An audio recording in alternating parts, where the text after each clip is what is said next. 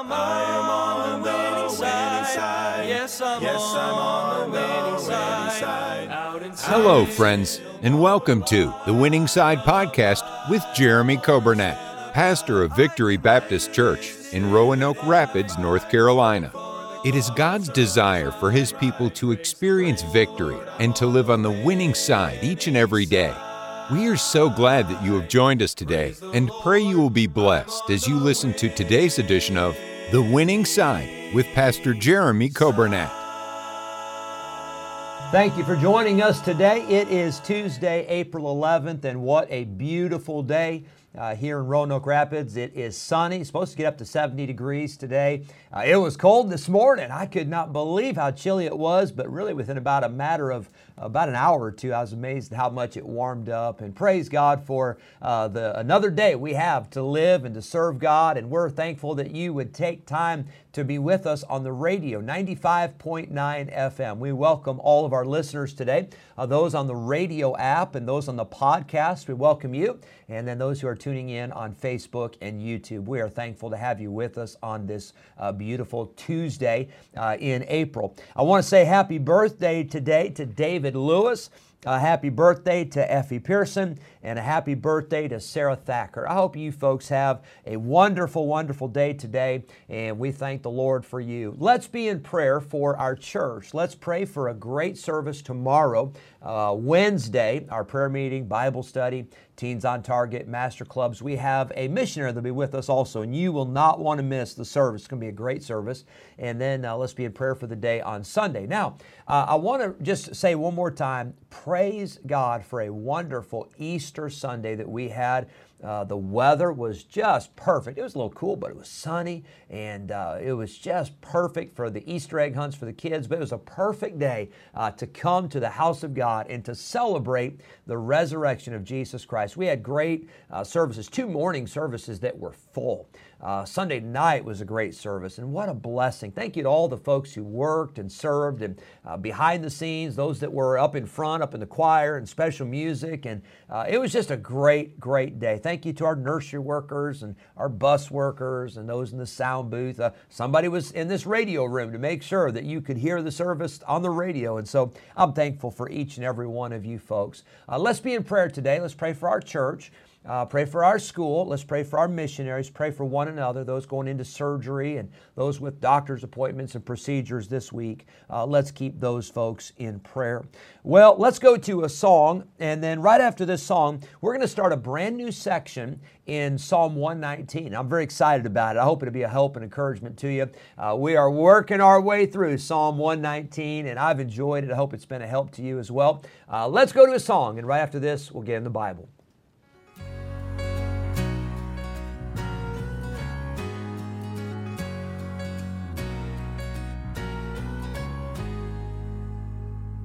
They found him in the garden of Gethsemane.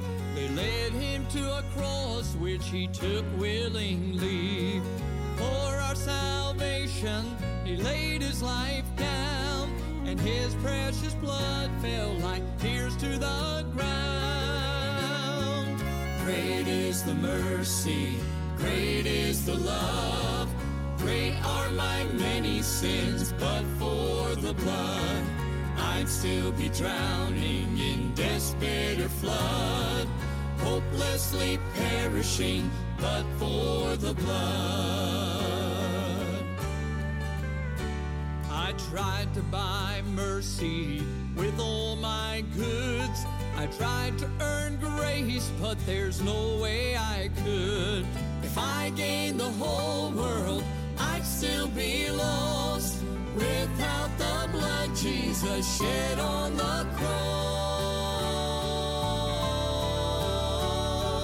Great is the mercy, great is the love. Great are my many sins, but for the blood, I'd still be drowning in death's bitter flood hopelessly perishing, but for the blood are you washed in the blood, the soul cleansing blood of the Lamb. Are your garments spotless? Are they white as snow? Are you washed in the blood of the Lamb? Great is the mercy, great is the love. Great are my many sins, blood for the blood. I'd still be drowning in this bitter flood. Hopelessly perishing, but for the blood, I'd still be drowning in death's bitter flood. Hopelessly perishing, but for the blood.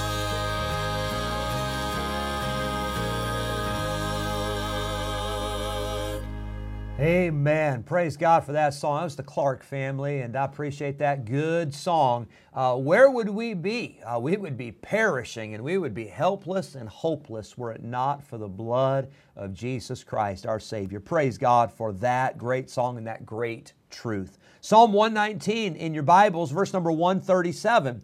Uh, the first word is the word righteous. And the Bible says, Righteous art thou, O Lord, and upright are thy judgments. So we're talking about the Lord and his righteousness, but we're also talking about the Word of God and the righteousness of God's Word. The word righteous in the Bible, it means something that is just, something that is correct, something that is lawful. The word upright is a very similar uh, word. It means something that is just or something that is correct. I'm so glad that God is righteous. God is just. I'm so thankful that His Word is right. His Word uh, is correct. His Word is true. The Bible says in Titus 3 5 that it is not by works of righteousness which we have done, but it's according to His mercy He saved us. We don't get saved by being righteous. We, as a matter of fact, we have no righteousness in ourselves. Our righteousness the Bible tells us, in the eyes of God is like filthy rags. Now, sometimes we act self righteous. Sometimes we think we're good. Sometimes we think we've got it all together. But the Bible says all have sinned and come short of the glory of God. Galatians 2:21, Paul writes to the church at Galatia, he says, "I do not frustrate the grace of God, for if righteousness come by the law, then Christ is dead in vain." What Paul was saying is if you could be righteous and if you could uh, acclaim righteousness by keeping the law, then Jesus didn't have to come. He didn't have to die. But you can't get saved. You can't uh, uh, claim or, or, or achieve righteousness through the law. Righteousness comes through Jesus Christ. Let me give you another verse, 2 Corinthians 5.21. The Bible says, For he, that is God, hath made him, that is Jesus, to be sin for us who knew no sin.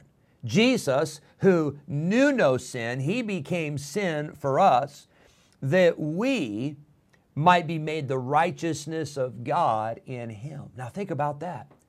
Jesus never knew any sin, but he became sin for us so that we could have the righteousness of God attributed or accredited to our account.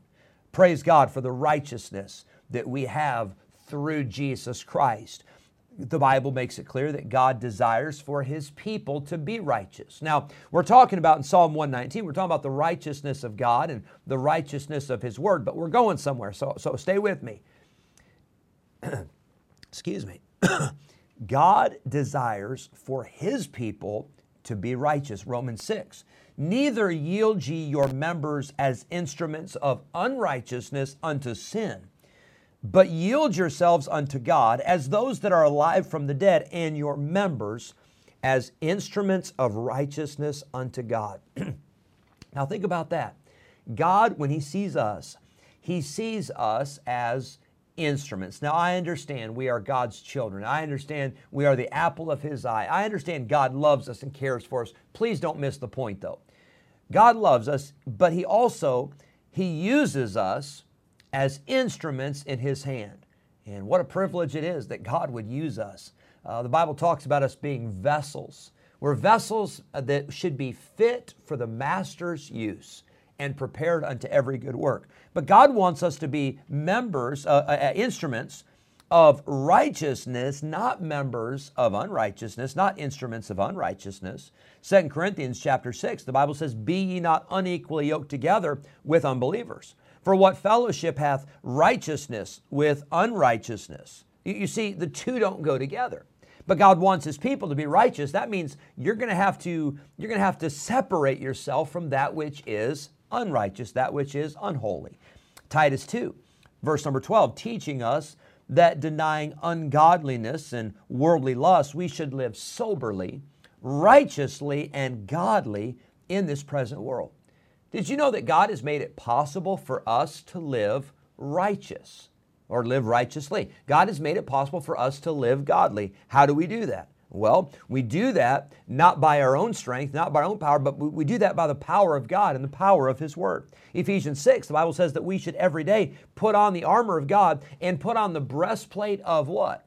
Righteousness. You got to put it on. Uh, righteousness does not come uh, accidentally. Righteous does not come naturally. Righteousness comes when we yield ourselves to the Holy Spirit of God, and every day we make the decision to say, God, I need your righteousness, and, and I've got to have your righteousness uh, to protect me from the attacks of the devil.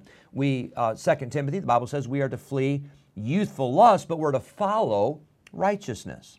2 Timothy 3, the Bible says all scripture is given by inspiration of God and it is profitable for doctrine, for reproof, for correction, for instruction in what? In righteousness. So here's where we're going God is righteous. God desires his people to be righteous. So, how does that happen? It happens when we get in the Word of God. In verse 137, it says, Upright or righteous are thy judgments. God's Word contains the righteousness and it contains the instruction for righteousness that we need to live godly and righteously in this present world. Noah, in Genesis 7, verse number 1, God says, I have seen the righteous before me in this generation. You say, Pastor, it's impossible to live righteous in this world. This world is so wicked. This world is so sinful. And I agree, it is. But can I tell you, it's not worse now than it was in Noah's day. In Noah's day, it was so bad. The Bible says that the thoughts and the imaginations of the heart were only evil continually. And there was one man that found grace in the eyes of the Lord. There was one man that God saw and said, There is a righteous man, and his name was Noah. Uh, the Bible says about Abraham in Genesis 15, and he believed in the Lord, and he counted it to him for righteousness. Genesis 18, Abraham was talking to God about Sodom and Gomorrah. And in Genesis 18, verse 23, Abraham asked the question, he said, Wilt thou also destroy the righteous with the wicked? And you know what the answer to that question was? No. Uh, God had a, a way to spare the righteous. God had a way to deliver, to rescue the righteous. The same way it's going to happen on planet Earth, when, when, when the tribulation begins, there will be a rapture, there will be a catching away, there will be a calling up of the saints of God because He has promised that He will deliver us from the wrath and the judgment that is to come. That was kind of a long, I guess it wasn't that long, but it was a longer Bible study than what we normally do on uh, the Winning Side broadcast about being righteous. But here's what I want you to see in Psalm 119, verse 137. Number one, I want you to see the word character. Righteous art thou, O God, uh, and upright are thy judgments. If we're going to be righteous, like God desires us to be, we must get to know God and we must spend time in His Word. It won't happen unless you get with God. It will not happen unless you get in the Word of God. Say, Pastor, why are so many Christians, why are so many Christians uh, living worldly? Because we spend more time with the world and we spend more time being influenced by the things of the world than we do being influenced by the Word. We must get alone with God. We must get in the Word of God. We must have, uh, to have the righteousness of God in us, it's going to come from the Word of God. God is always right. Uh, upright uh, are thy judgments. God's Word uh, is always right. God's work is always right. And God's will is always right. I'll give you just one for instance. For many centuries, people believed that the earth was flat. That, that was just, that was what they believed. That's why when Christopher Columbus set sail across the ocean, there were many folks that said, We're not going to see him again. He's going to fall off the edge. That, that's what they believed. Uh, and by the way, did you know there are people today that believe that the earth is flat? And uh, you say, well, what do you believe? Well, uh, I believe that the earth is round, and I believe it's found in the Bible, in the book of Isaiah. The Bible says, He that sitteth on the circle of the earth. Well, for centuries, man believed differently. For centuries, man believed, oh, it couldn't possibly. How in the world could you have an earth that is round? Of course, it's got to be flat. You know, we're standing on it. But isn't it amazing that the Word of God was right? The Word of God is always right. Uh, science is catching up to the Bible, not Bible catching up to science. And we would be very wise to build our lives upon the foundation of the Word of God because God is always right. And God's Word is always right, it's always correct. Uh, our opinions are not always correct, our ideas are not always correct, but God is always correct, and His Word is always right. Number one, we see the character of God. Righteous art thou, O Lord, and upright are thy judgments. We'll continue, of course, tomorrow. Didn't get very far today, but I hope it helped you today to realize that we have a God who is righteous and we have a Bible that is right and it is true. God bless you. Hope you have a great day today. Yes, I'm on the winning side. Thank you for joining us today on the Winning Side podcast with Jeremy Coburnett, pastor of Victory Baptist Church in Roanoke Rapids, North Carolina. If today's episode encouraged you in your Christian life, would you consider sharing this daily podcast with a friend, a neighbor, maybe a family member, or a coworker? We are grateful for your help in spreading the good news of Jesus Christ. If we can ever be a help to you in any way, please let us know by calling or texting us at 252 308 4600. Thanks again for listening today, and we look forward to having you join us again next time on the Winning Side Podcast with Jeremy Coburnett.